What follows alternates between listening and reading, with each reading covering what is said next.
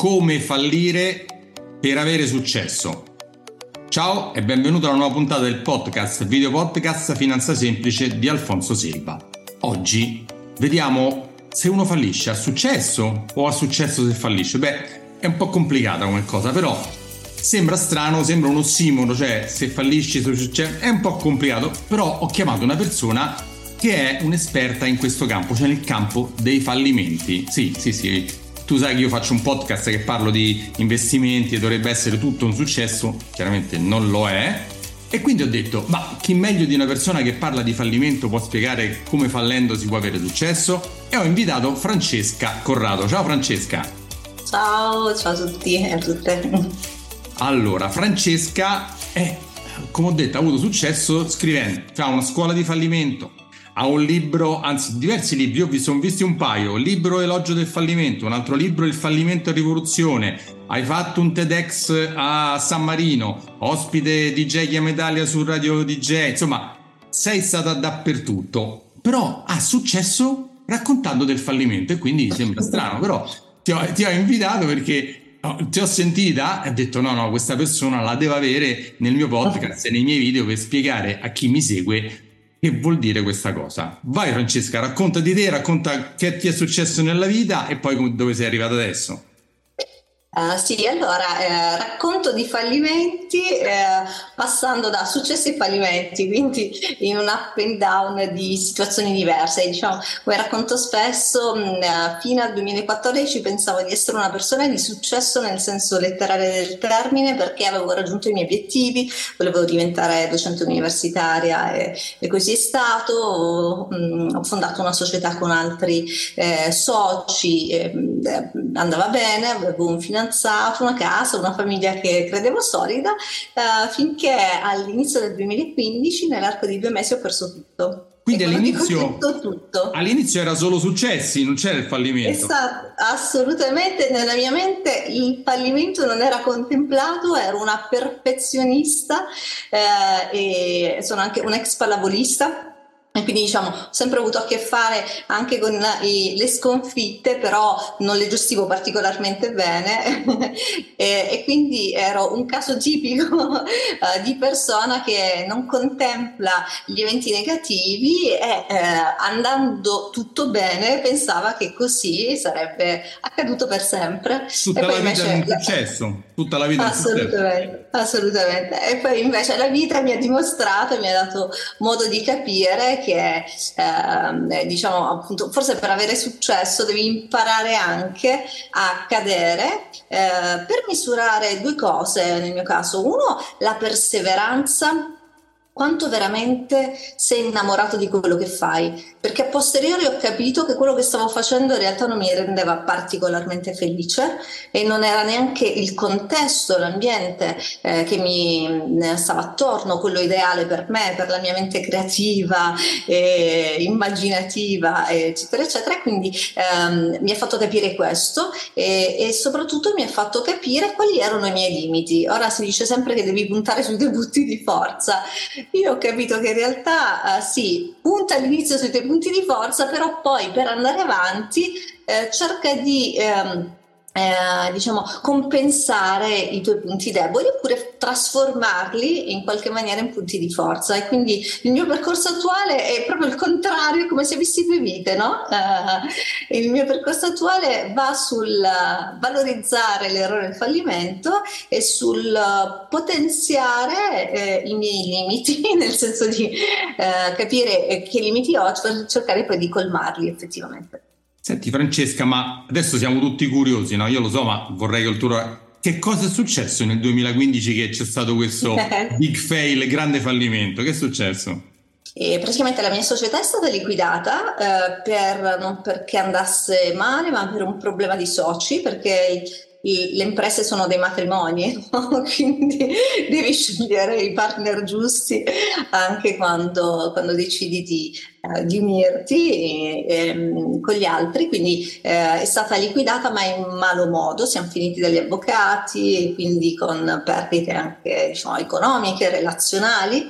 Eh, non, il mio contratto da docente non è stato rinnovato il mio fidanzato mi ha lasciato, io vivevo a casa sua dopo sette anni e a un certo punto non avevo più una casa, per cui eh, casa mia è stata per, per, sei mesi la mia auto, eh, che sembra così um, qualcosa di fantasioso, in realtà no, perché venivo sì ospitata da qualche amico, però non è che potevo portare tutte le mie cose, per cui era tutto in auto, avevo raccolto tutto in auto, e anche perché avevo molta difficoltà a raccontare agli altri quello che stavo vivendo eh, per paura di essere giudicata male, perché dici, ah, prima finiva sui giornali, aveva successo, era conosciuta, era docente, cioè da un certo punto una deficiente, cioè un incompetente. E quindi la paura anche di, eh, diciamo, di raccontarsi sotto una luce diversa eh, mi portava a fingere eh, un'esistenza che non avevo. No?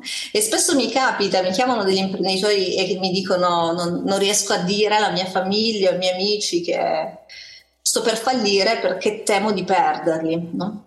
E quindi Esca. capisco perfettamente. Forse sarà perché siamo stati tutti abituati negli ultimi anni alla cultura del successo a tutti i costi e chi non ha successo è da mettere in nella società, è uno spiegato di turno, non lo vuole raccontare nessuno, invece eh, sembra, sai, sai no, sui Facebook tutti sono bravissimi, su LinkedIn tutti i successi, tutti eh, mega bellissimi, eh, risultati super raggiunti, eh, promossi da tutte le parti, super, cioè, però non è vero. Ricopro 100 ruoli che non so neanche come faccio, gente che ricopre ruoli a destra manca e evidentemente vanno tutti bene questi ruoli se li ricopre, li ricoprono tutti, quindi sì, è un grande, eh, diciamo ci specchi con una realtà che pensi essere effettivamente una realtà vera, no? E quindi dici tu ti vedi piccola e insignificante con la sindrome dell'impostore perché per un po' io ho avuto questa sindrome. All'inizio diciamo quando tutti questi eventi mi sono uh, accaduti eh, ho dato naturalmente la colpa agli altri no? Uh, se ho fallito è perché è colpa dell'università è colpa dei miei soci è colpa del mio ex fidanzato è colpa di tutti sostanzialmente uh, poi la però nostra questo... non ce la prendiamo mai la nostra non ce la prendiamo assolutamente assolutamente come nel caso di Calenda se ha perso le elezioni è colpa degli elettori, no? Eh, non, è, non, ha sbagliato lui. E quindi eh, diciamo, anch'io avevo naturalmente questo approccio. E poi però questo non mi faceva bene perché poi sono finita all'ospedale perché poi ti genera rabbia nei confronti degli altri, no? E, e, e mi ha portato in una situazione altrettanto negativa. Per cui a un certo punto ho fatto l'esatto opposto, cioè forse sono io Uh, un incapace, sono io che ho millantato capacità e competenze eh, che non avevo e, e, quindi mi sono rimessa in discussione con un grande abbassamento della mia autostima fino ad arrivare a pensare che non avrei più fatto niente nella mia vita, no? per paura di ehm, dimostrare agli altri appunto che ero un incapace. E talmente dico, racconto sempre questo piccolo aneddoto, io mi ero dottorato, ho fatto un dottorato di ricerca internazionale tra Francia, Italia e Stati Uniti alla Sorbona, sono andata ehm, negli Stati Uniti per un po' di tempo e ehm, a un certo punto per, per, un po' di tempo ho sognato che sognavo, eh, ma quasi ogni notte eh, che ehm, la gente scopriva che io non mi ero dottorata. E quindi io provavo grande imbarazzo perché dovevo dire sì effettivamente l'avete scoperto sono un impostore. E talmente questa cosa accadeva spesso che un giorno ho chiamato la segreteria e ho detto scusate ma mi sono dottorata perché mi sta venendo un grande dubbio. Forse è un sogno premonitore che mi è un campanello d'allarme che mi sta dicendo qualcosa. Quindi era talmente tanto forte forte la paura di risultare dall'altra parte un incapace che ehm, eh, diciamo, eh, facevo tanti passi indietro, no? eh, mai più un'impresa, mai più lavorare in ambito universitario, mai più formazione, mai più mi innamorerò, mai più niente sostanzialmente. Yeah. Eh, Una fallita totale, più, non farò mai più niente nella vita, non valgo niente, vivrò in macchina tutta la vita. Questo. Esatto, e, e, poi soprattutto mai più essere ambiziosa, perché poi dicevo allora avevano ragione i miei parenti, mia madre che mi diceva no, sei ambiziosa, ma rimani in Calabria, scegli un bel posto pubblico, fai l'insegnante alle elementari e vedi che invece tu che vuoi fare la docente universitaria andando all'estero. Cioè, Ti sei montata la testa. Esatto, un po' più i piedi per terra, no? E, e, quindi a un certo punto ho detto forse avevano, ho sbagliato anche lì ho sbagliato anche io, mi sono troppo montata la testa e avevano ragione loro. E poi invece un altro evento negativo che è stata la malattia di mio padre, l'Alzheimer, mi ha proprio fatto capire che stavo guardando il mondo da una prospettiva sbagliata e che eh, ci sono cose che si perdono per sempre, come la sua memoria, e cose che potevo riconquistare, perché in fondo avevo perso sì soldi, avevo perso clienti, avevo perso relazioni, però non avevo perso il mio bagaglio di esperienza, il mio sapere, al di là delle battute, comunque eh, avevo un bagaglio di eh, esperienza e conoscenza eh, che mi potevano permettere di rimettermi in gioco. Quindi se avessi voluto eh, avrei potuto eh, ripartire da lì, da, che, ehm, da quelli che erano i miei punti di forza eh, limando anche mie, i miei punti deboli e quindi capendo gli errori che avevo fatto in passato per non rifarli. E soprattutto un altro, eh, questo è un concetto chiave che eh, cerco di trasmettere sempre nella scuola di fallimento. Noi facciamo errori nel tentativo di dare il nostro meglio, perché se facciamo errori consapevolmente eh, si chiamano tecnicamente violazioni, soprattutto se sono errori fatti nel tentativo di trarre un beneficio o danneggiare qualcun altro. La maggior parte della la quasi totalità degli errori che facciamo li facciamo nel tentativo tentativo di dare il nostro meglio e pur facendo il nostro meglio qualcosa va, va storto no? e, e, può dipendere da noi, può anche non dipendere da noi perché eh, pensiamo ad imprenditori che falliscono a causa di condizioni eh, non sotto sì. il loro diretto controllo no? e, però questo non ci deve poi portare a pensare che mai più faremo cose, no? mai più uh, uh, lanceremo idee, mai più ci, eh, eh, cominceremo nuove avventure. Eh, l'up and down è parte del nostro percorso di apprendimento. Quindi, quindi, Francesca, dal, poi sei passata nel down più completo e cosa è successo per, che, che, cosa ti ha fatto ripartire? La consapevolezza di avere delle capacità, ma quando è stato il click che sei ripartita? Diciamo, c'erano due cose in parallelo che sono successe, che eh, il fatto di, ehm, faccio vedere sempre un'immagine in cui eh, c'è una persona che con la bicicletta cade in un burrone, io mi sentivo proprio come caduto in un burrone da cui non vedevo la luce, dicevo ma da qui è, è impossibile risalire, no? Invece mio padre mi ha fatto capire che ero semplicemente caduta sul pavimento, che sì, mi ero fatta male, eh, mi ero ehm, eh, diciamo, sbucciata il ginocchio, però dalla, eh, risalire dal pavimento è molto più facile che non risalire dal burrone. E quindi già vedere le cose sotto una prospettiva diversa mi ha portato a iniziare a, a, a, a, leggere molti libri anche di matrice americana sul tema del fallimento, no? Eh, fail fast, ok? E, e, dopo un po' ero nel mood, dicevo sì è importante, ho fallito, ho imparato le lezioni, ma ora che devo fare? In realtà non c'era niente che mi desse, eh, diciamo, eh, mi facesse mettere in, mh, mm, i piedi in fila nel modo giusto per poter ripartire. E dato che come ti dicevo eh, io comunque vengo dal mondo della formazione, ho giocato a pallavolo, ho una grande passione per i giochi e lì a volte si vince, a volte si impara, ho, ho detto ma perché appunto, dato che eh, le mie esperienze non le ho perse, rimetto in campo tutte le mie competenze, come se avessi messo insieme un po' di ingredienti, quelli che erano più congeniali a me, le mie passioni anche, e eh, ho deciso di costruire questo percorso e l'ho eh, lanciato nel, momento, nel secondo momento peggiore, l'anno peggiore della mia vita, che è del 2017, quando a gennaio mia madre ha avuto un ictus e a dicembre mio padre è morto. Io ho lanciato, quindi capisci che sono stati due anni pesantissimi e, e, l'ho fatto nascere a metà anno, a giugno del 2017 e lo racconto sempre perché perché era il momento peggiore per far nascere qualcosa. Non avevo soldi, e, ero uh, tra ospedali, passavo il mio tempo uh, la mattina in ospedale con mia madre, la sera con mio padre che non dormiva praticamente. E non avevo clienti, avevo tutto soltanto nella testa e niente di concreto. Però una cosa che avevo imparato è che non esiste il contesto perfetto, che non c'è niente di perfetto e, e come ripeteva mia madre, fatto è meglio che perfetto. E, e quindi ho deciso di lanciare lanciarlo, eh, ma lanciarlo come? Condividendo anche le mie idee con gli altri.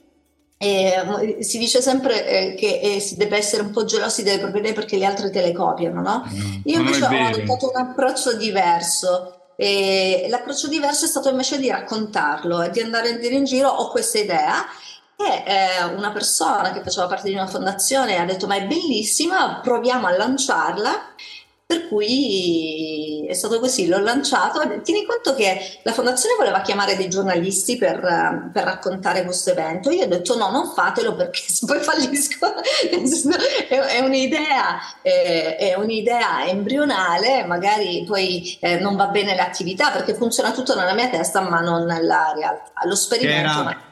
Scusa Francesca, era l'idea poi della scuola di fallimento, era questo sì, quello che hai un primo corso fatto per i NIT, ragazzi che non studiano e non lavorano, quindi un, uh, con la mia metodologia che è fatta di cinque moduli che si chiama ciclo dell'errore, quindi sperimentare questa metodologia e poi e, e l'ufficio stampa non ha capito bene, eh, si è sbagliato, ha chiamato un giornalista e da lì è partito il, il, tutto perché da questa incomprensione diciamo eh, poi avrò fatto 200 interviste in, in, un anno e mezzo sostanzialmente e quindi lo racconto ah, per dare, eh, io non riuscirei mai a vendere un prodotto su, in cui non credo, no? a un servizio in cui non credo. E, ehm, tutto quello che vi racconto è perché lo sperimentato sulla mia pelle e so quanto aprirsi anche a, a, raccontare le proprie eh, vulnerabilità, le proprie fragilità sia comunque positivo. Eh, tant'è che appunto eh, sono nate cose meravigliose. Io poi ho deciso di raccontare alle persone il fatto che avessi fallito facendo una festa una festa dei miei fallimenti, quindi siamo andati in un locale, ho festeggiato, la gente mi ha detto ma questa è pazza, cioè questa festeggia i suoi errori, ho detto no sì, voglio esorcizzare il tutto e quindi ho esorcizzato facendo una festa del fallimento, dei miei fallimenti e fondando una scuola che ha questo nome, scuola di fallimento, proprio per sdoganare una parola che fa paura. Mi hai fatto venire in mente due cose. A me, quando incontro un cliente, una persona nuova, un cliente nuovo, la, una delle domande che mi fa tipiche è: ma è il momento di investire?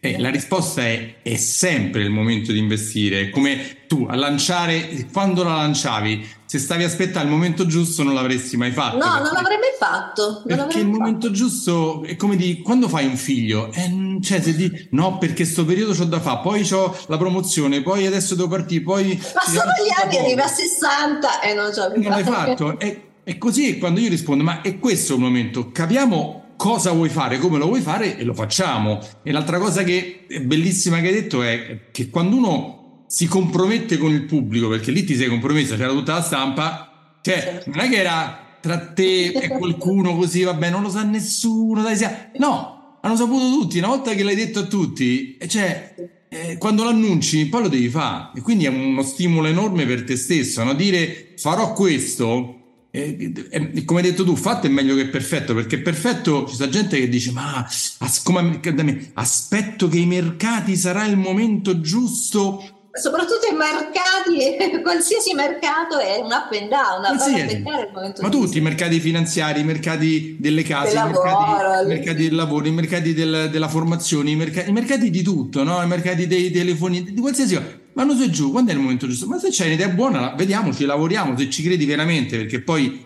come te, no? come io quando parlo di una cosa, eh, mi deve piacere prima a me. Se non mi piace prima a me, io non la posso presentare, perché sennò traspare che non ci credi in quella cosa e non, ah, certo. non si può fare.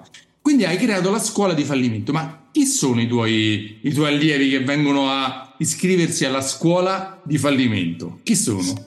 Da oggi c'è uno sponsor. Anche grazie a te che mi segui, un'importante azienda Bitcoin People ha pensato di sostenere il lavoro del mio podcast. Hai mai pensato a come farti pagare in Bitcoin in azienda? Oggi si può, nel pieno rispetto della normativa fiscale grazie all'aiuto di Bitcoin People. Gli amici di Bitcoin People infatti ti forniscono un gestionale per ricevere pagamenti Bitcoin e per tenere facilmente la contabilità aziendale. Incassi Bitcoin nel tuo wallet in modo semplice. Scarichi l'Excel e mandi al commercialista un report euro Bitcoin completo di tutte le informazioni per il fisco. Se vuoi, puoi anche convertire il pagamento immediatamente in euro, azzerando così la volatilità di Bitcoin e essere sempre tranquillo facile e senza burocrazia. Visita il sito bitcoinpeople.it e mettiti in contatto con i ragazzi di Bitcoin People. Allora, ehm, diciamo, il target, i due target uh, su cui lavoriamo molto sono imprenditori, quindi aziende, imprenditori, eh, manager, oh, dipende, ho avuto ora delle studenti di una fonderia, quindi eh, è andato un percorso meraviglioso, o bancari, dipende, oppure le scuole. Eh, dai 5 anni in su, quindi dalle elementari all'università, eh, in genere i percorsi sono fatti o solo per gli studenti o insegnanti eh, studenti o anche genitori, tipo a Roma abbiamo Uh, c'è una scuola per, anche per genitori e quindi è un percorso che coinvolge anche loro. E poi abbiamo del, eh, diciamo, un target molto trasversale perché tutti prima o poi passano da, se non da un fallimento, da un insuccesso, da un errore o da una serie di errori, perché poi eh, utilizziamo in maniera, eh, diciamo come sinonimi insuccesso, fallimento, errore, ma sbaglio, ma sono tutte cose diverse.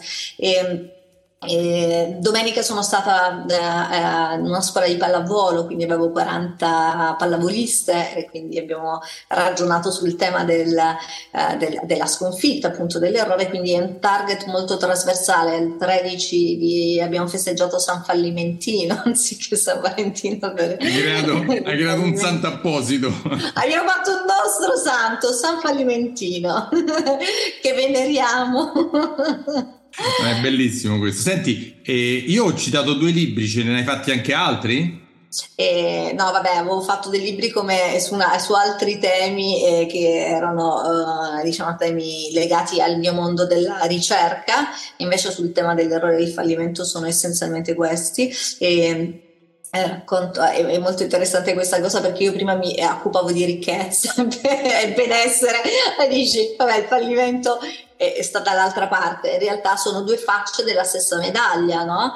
E non c'è uno se non c'è l'altro o comunque anche chi ha avuto tanto successo è, è, tutto, un successo è fatto di diversi gradini, no? per arrivare a raggiungere l'obiettivo hai comunque dei micro obiettivi da raggiungere e non è detto che in questi micro obiettivi non commetti errore. No? La differenza tra chi ha successo e chi fallisce è che ehm, chi ha successo ha risolto gli errori, cioè non se li è portati dietro. Chi fallisce in realtà nasconde gli errori, li punisce, non li analizza e quindi con il rischio che poi appunto arriva alla fine con un gran fallimento. Eh, in alcuni sistemi complessi, perché noi ad esempio lavoriamo in amb- anche in ambito ferroviario, in alcuni sistemi complessi ehm, il fallimento arriva dopo 5-7 errori eh, consecutivi eh, che magari presi singolarmente avevano poco peso, ma il fatto che poi una persona ha commesso un errore e non, non si è risolto risolto quell'errore, poi ne ha commesso una,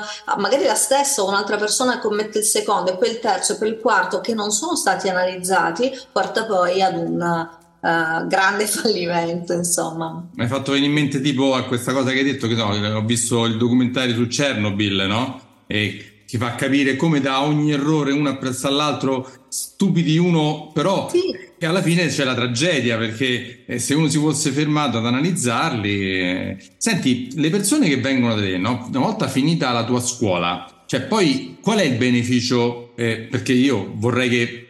Allora, perché l'ho voluto qua? Perché nel percorso che faccio io con i miei clienti, non è che gli dico guarda che da qua a Arri- quando arriveremo sarà solo un successo, sarà senza problemi. No, gli dico il contrario, io preferisco spaventarli e dirgli che ci saranno dei momenti in cui avremo dei fallimenti perché il percorso prevede dei fallimenti, non è un percorso con solo successi.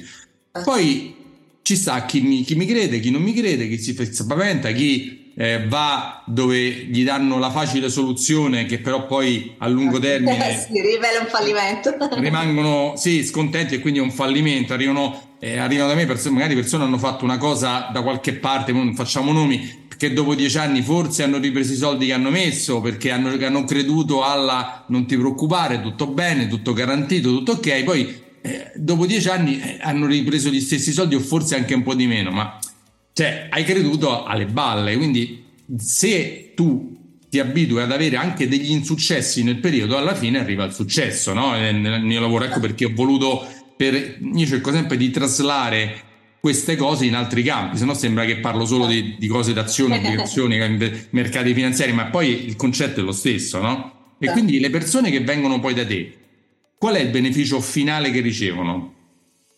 Allora, eh, varia decisamente, eh, prendendo per buono quello che riesce a trarre benefici, eh, perché poi non sappiamo di, se tutti eh, diciamo, riescono a trarre benefici, eh, rispetto a, a, quelli che anche ci raccontano successivamente le loro esperienze. Innanzitutto noi eh, lavoriamo su un cambio di prospettiva e quindi proprio il capire qual è la propria percezione rispetto all'errore e al fallimento, cosa fa paura, perché facciamo anche dei test per capire da che cosa dipende questa paura no? e, e, come magari può essere risolta. È un problema di autostima, è un problema di giudizio altrui, allora chi è il problema? È il tuo capo? Eh, capita spessissimo ad esempio che eh, manager che si occupano di innovazione eh, sono molto propensi a, a fallire, a fare errori, ma poi non sbagliano per paura di essere giudicati male dall'amministratore delegato legato al presidente, quindi c'è questa distonia tra eh, vorrei ma non posso, no?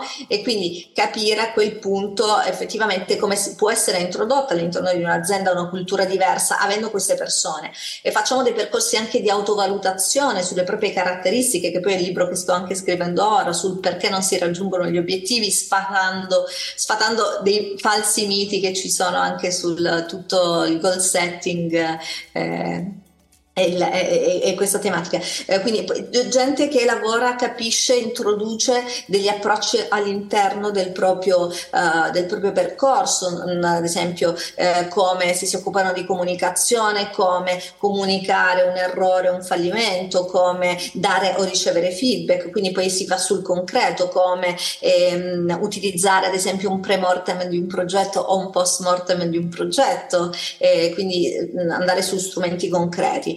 Eh, poi ci sono dei casi specifici, che ne so, una ragazza che ha superato la bulimia, un'altra che ha superato eh, la paura degli esami, però sono quei casi specifici, no? E storie particolari. Quello che mi scrivono spesso anche il libro è quello di aver eh, cambiato l'idea che avevano dell'errore del fallimento, perché racconto sempre che l'errore è un feedback, è un'informazione preziosissima e dimostro come il cervello eh, apprende per provvedere errori, quindi c'è tutta una, una parte di, di corso eh, proprio per lavorare sul nostro cervello e capire come, eh, come, come noi apprendiamo anche e soprattutto dagli errori far capire che tutti sbagliamo, che nessuno è eh, infallibile eh, e soprattutto eh, come dico sempre, sbagliando non si impara. Non è che uno fa un errore e poi eh, gli viene la scienza infusa, no, eh, sbagliando si impara soltanto se noi ci soffermiamo ad analizzare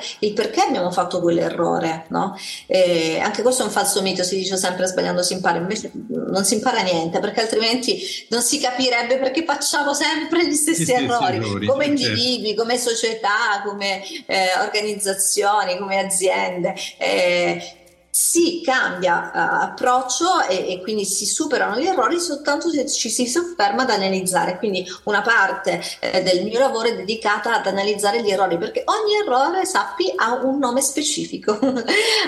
Una, eh, e soprattutto deriva da una fonte specifica eh, che è quello che interessa a me, cioè non è importante l'errore in sé, ma cosa ti ha portato a fare quel tipo di scelta e sì, soprattutto perché... cosa ti porta sempre a fare quel tipo di errore perché se non capisci la causa non puoi cambiarlo, non puoi cambiare no, è, il risultato. Assolutamente. È come dire, oh, ho sempre mal di testa, mi prendo l'Aulin, no? E, però non capirò mai eh, qual è il problema, no? E poi me lo ritrovo dopo dieci anni, quando già al primo segnale avrei dovuto eh, capire qual era il problema. Quindi una cosa che eh, assolutamente invitiamo a fare è proprio questa, dell'analizzare gli errori, capire il perché, se è una questione di demotivazione preoccupazione, di stress, eh, di eh, mancanza di informazione, un eccesso di informazione, mancanza di competenza, perché gli errori possono arrivare così e anche da, in questo caso, eh, che tipi di bias cognitivi a cui siamo frequentemente soggetti, quindi stare attenti a determinate situazioni che ti possono portare,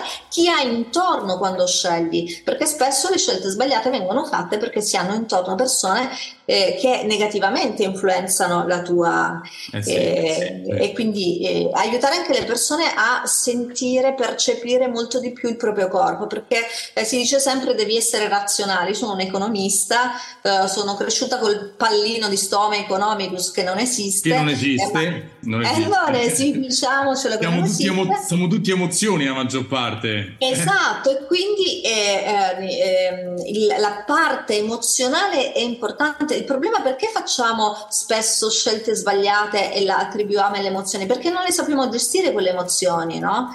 E, e lo dimostriamo attraverso dei giochi e attraverso eh, il tempo. Il tempo è un fattore fondamentale. Se tu hai molte emozioni, non sei capace di ehm, diciamo, gestire le emozioni, hai poco tempo per prendere le decisioni, e lì potresti fare grandissimi errori perché entri in panico no? e quindi uh, vai di sensazioni che magari non percepisci neanche tanto bene come... e invece è importante assolutamente um, capire e comprendere se stessi dimostriamo come eh, il cervello manda dei segnali per per dirti guarda che stai facendo la scelta sbagliata, però non siamo attenti a questi segnali, non siamo attenti al cambio del battito, del, del, del cuore, piuttosto che alla respirazione, eh, piuttosto che a, ad altri segnali che appunto il cervello ci manda.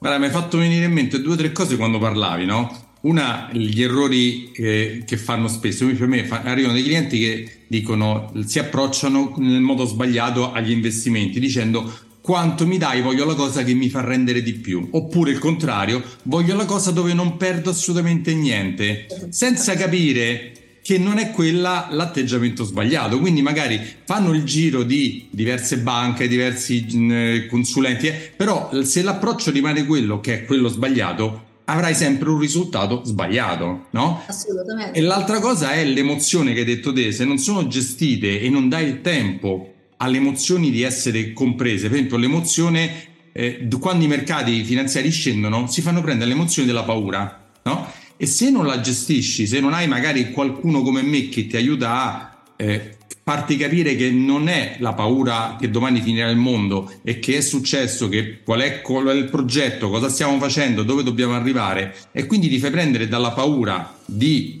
vendi tutto e perdi tutto, oppure il contrario. Quando è il momento in cui tutto va benissimo, che arrivo io che ti dico, beh, magari portiamo a casa un po' di guadagno. No, va tutto così bene, ma che sei matto? No, che certo. dopo, che dopo, se lo leviamo poi magari sale ancora e perdo il guadagno. Cioè, è, è il contrario de, di quell'altra cosa. Quindi le emozioni sono quello che se non le sappiamo gestire bene, se non abbiamo qualcuno che ci aiuta a gestirle nel campo, io nel campo finanziario, tu in, nel, in altri certo. campi, che ti fanno fare delle scelte sbagliate e danno dei risultati di fallimento. Poi dice, eh, è colpa investire, è, investire in borsa è colpa della banca o del, del, consulente o dei mercati, cioè ti fa perdere, cioè non è vero, cioè, guardiamo cosa hai fatto, cosa, allora poi magari arriviamo a una cosa diversa. Senti, eh, prima di arrivare alla fine, magari forse ti ho chiesto tante cose, però voglio farti una domanda che faccio un po' a tutti gli ospiti. Qual è, tu sei un economista quindi ne sai un po', però qual è il tuo atteggiamento con i tuoi soldi, con i tuoi risparmi e investimenti sul discorso eh, se fai tutto da sola, se ti affidi a qualcuno e qual è secondo te il ruolo del consulente finanziario di quello che faccio io? Allora, eh, sicuramente ho un approccio nella vita eh, di questo tipo. Quanto sono disposto a perdere? Quanto al contrario. no, no, non è così, dai no, questo mi aiuta a capire quanto posso rischiare, no? E, e, quindi quanto posso approcciarmi a qualcosa, perché eh, diciamo, anche nella, nella, una cosa che ho capito rispetto all'impresa è che vale, ad esempio, fare prima della, insieme alla Costituzione l'atto di divorzio, sempre per la gestione delle emozioni, perché il problema qual è? Che se arrivi alla fine che non ti aspettavi degli eventi negativi e naturalmente se ci sono questioni di soldi anche tra soci, eh, li, non, ci si annebbia la vista, sapere in anticipo no? e decidere in anticipo quando mollare, quando lasciare, a che punto uh, diciamo tirare il freno a mano aiuta decisamente. E infatti quello eh. che ho detto bisogna fare io spiego il processo, no? Però dico, tu hai un consulente finanziario, cosa pensi della figura del consulente finanziario? Assolutamente, assolutamente uh, utile il consulente finanziario, eh, um, soprattutto perché può dare, può integrare la mia visione che è, è, è, diciamo, è, sì, esperta ma non espertissima, ha conoscenze ma non come potrebbe avere un consulente, un consulente finanziario. Um, secondo me diciamo, dipende anche molto, è molto soggettivo, diciamo che è, è come se fosse un gioco in cui io metto, uh, diciamo, cerco di capire anche chi sono mentre sto uh, investendo i miei soldi, no? eh, che tipo di approccio al rischio posso avere, eh, perché um, uh, spesso ci sono del, dei consulenti che sono particolarmente, come dire, um, hanno un atteggiamento di alto rischio quando dall'altra parte c'è una persona che non è particolarmente rischiosa e quindi per questo teme molto le, alle palpitazioni quando incontra dall'altra parte qualcuno che non è affine a sé. Quindi, ehm, ah, perché che... il lavoro importante è capire le esigenze, spiegare, esatto. cioè ascoltare molto le emozioni dell'altro e quindi cercare di dargli qualcosa che soddisfi le sue emozioni che non gli vada totalmente contro perché se no eh, non, non, gli fai principalmente del male, non, non bisogna soffrire bisogna essere godere della cosa, non soffrire quando si investono eh, i propri soldi. Ass- assolutamente sì, assolutamente sì. No. Credo comunque appunto una parte di errori spesso viene fatto a, a, a meno che de, di autodidatti bravissimi, eh, diciamo la figura di un esperto che possa accompagnare per compensare quella mancanza di conoscenza eh, sia, sia, sempre comunque molto, molto utile. Eh, e, quindi Uh, il, il, tuo ruolo, il ruolo di chi ha questa, uh, diciamo, questa capacità anche di uh, riuscire a, a, condividere informazioni con il proprio, in questo caso, cliente, secondo me è fondamentale. Ecco, non apprezzo particolarmente, lo dico così, quelli che Vai. invece fanno tutto senza dirti niente oppure che non condividono le informazioni o non condividono la conoscenza. Ecco, io ho bisogno eh, di eh, essere informata, di, ca- di, capire, di entrare nel meccanismo ehm, e quindi ehm, preferisco appunto questa tipologia di consulente. Sicuramente anche perché io faccio questo, sai, si chiama Finanza Semplice, il mio canale YouTube e podcast. Faccio tante cose per innalzare la conoscenza, la cultura finanziaria degli altri in modo semplice, non parlando difficile come magari parliamo noi della finanza o come potresti parlare tu delle cose psicologiche. Eh, di, certo. cioè, cerca, io per esempio, vedi, ho fatto un libro, questo libro se vogliono se lo possono andare a scaricare ancora per poco gratuitamente sul mio sito alfonsoselva.it ma io passo tanto tempo a fare tanti contenuti per dare e ancora di più con il cliente davanti perché prima di arrivare a, dirgli cosa fare io condivido con lui gli spiego cos'è e quindi e poi nel tempo continuo sempre a dargli condivisione e informazioni perché se no sicuramente la cosa peggiore da fare faccio io, non ti preoccupare. No, non è faccio io, non ti preoccupare. No, no, no. Facciamo noi, poi io, io sono l'esperto, ti dico qual è eh, diciamo la, lo strumento da usare, però io con te devo aver capito cosa ti serve e poi ti scelgo io cosa, cosa usare, quello sicuramente sì. Quindi questo è molto molto importante. Allora Francesca, Prima di salutarti ti volevo chiedere se c'è qualcosa di importante che vuoi dire che non ti ho chiesto in merito al discorso scuola di fallimento o cose del, similari, cioè cosa, se qualcosa di importante che vuoi dire. Um, no, volevo spiegare il titolo del mio libro perché poi è, è, legato a un concetto chiave anche dei mercati finanziari, no? Gli e, il, il, libro uh, si intitola Il fallimento rivoluzione ed è dedicato a mio padre e per rivoluzione eh, intendo la rivoluzione cardiaca. Il giorno in cui eh, mio padre è morto, ehm, vabbè, io ero fuori casa, mia madre mi chiama e mi dice torna a casa e chiamiamo l'autoambulanza perché papà non respira bene. E quindi eh, sono arrivata insieme ai eh, medici che hanno monitorato il suo battito del cuore e per 40 minuti questo battito faceva su e giù, su e giù, su e giù, su e giù, finché a un certo punto, dopo 40 minuti, questa linea è diventata dritta. Ora, io da economista ho sempre visto questo andamento, no? Si chiama andamento sinusoidale certo. eh, dell'economia, dei mercati finanziari, del mercato del lavoro, è tutto un su e giù. Però in quel momento mi è rimasto talmente tanto in testa che dopo qualche mese sono andata da un medico eh, ho chiesto se mi spiegava che cosa significava dal suo punto di vista quella, quella curva, quelle curve. E lui mi ha detto, se mi sta a ridere, mi ha detto, eh sì, voi economisti avete il pallino del successo, no? È, è tutta un'app, dobbiamo stare tutto, tutti su, tutti uh, avere successo. Dice, ma per la vita umana la parte più importante è la parte bassa perché è la parte bassa che fornisce i picchi per i punti più alti. Dice senza uh, down non c'è up, senza down non c'è vita e la linea diventa dritta. E eh, diciamo, questo ne ho fatto, diciamo, in quel momento che ho fatto, eh, ho trasformato quell'immagine eh, proprio in un eh, esperienza di vita, non so, è, è, è una metodologia, no? Eh, io racconto storie di persone che è, dalla, è dal down che sono riuscite a risalire, perché spesso nell'app ci sono un sacco di trappole, le cosiddette trappole del successo, no? eh, mentre il down può offrire molte più opportunità di quanto uno non possa immaginare. La differenza tra chi dalla dal down va all'up e poi risale o tra chi scende e non risale più è, è un solo concetto, non è il talento, non è la competenza, è la perseveranza, cioè la capacità di persistere nonostante tutto, nonostante gli errori, gli ostacoli, gli inciampi eh, e la grinta che ciascuno può eh, tirare fuori, soprattutto in quei momenti,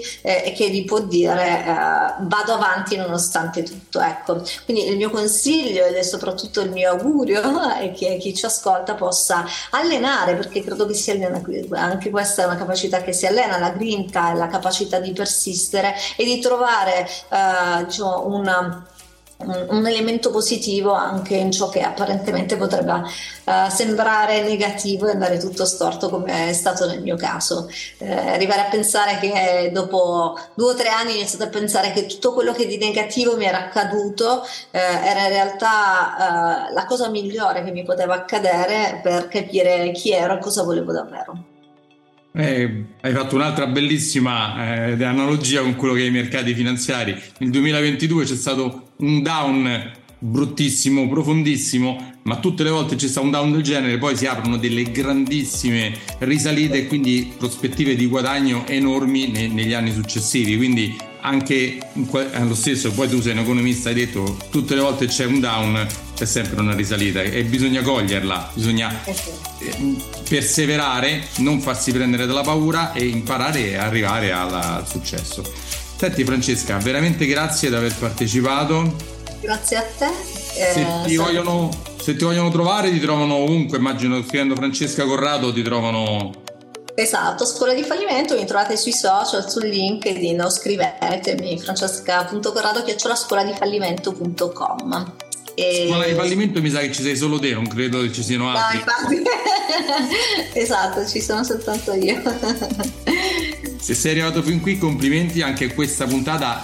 Ti ho dato tante informazioni non solo finanziarie ma anche di vita se vuoi chiedermi a me una consulenza puoi andare sul mio sito alfonsoselva.it, scrivermi a info-alfonsoselva.it o chiamarmi, tanto trovi il, il, il, il numero sul mio sito. Ci vediamo alla prossima, ciao! Ciao e buoni errori! Sono Alfonso Silva, sono un consulente finanziario iscritto al Labo e faccio questo lavoro dal 1994. Lavoro per una grande banca a livello nazionale e mi occupo di banca, credito, investimenti e assicurazioni. Su questo podcast, eh, video podcast, trovi eh, dei miei monologhi di storie di investimento e interviste a personaggi molto molto interessanti in tutti i campi, sempre nell'ambito finanziario economico. Ciao e ci sentiamo alla prossima.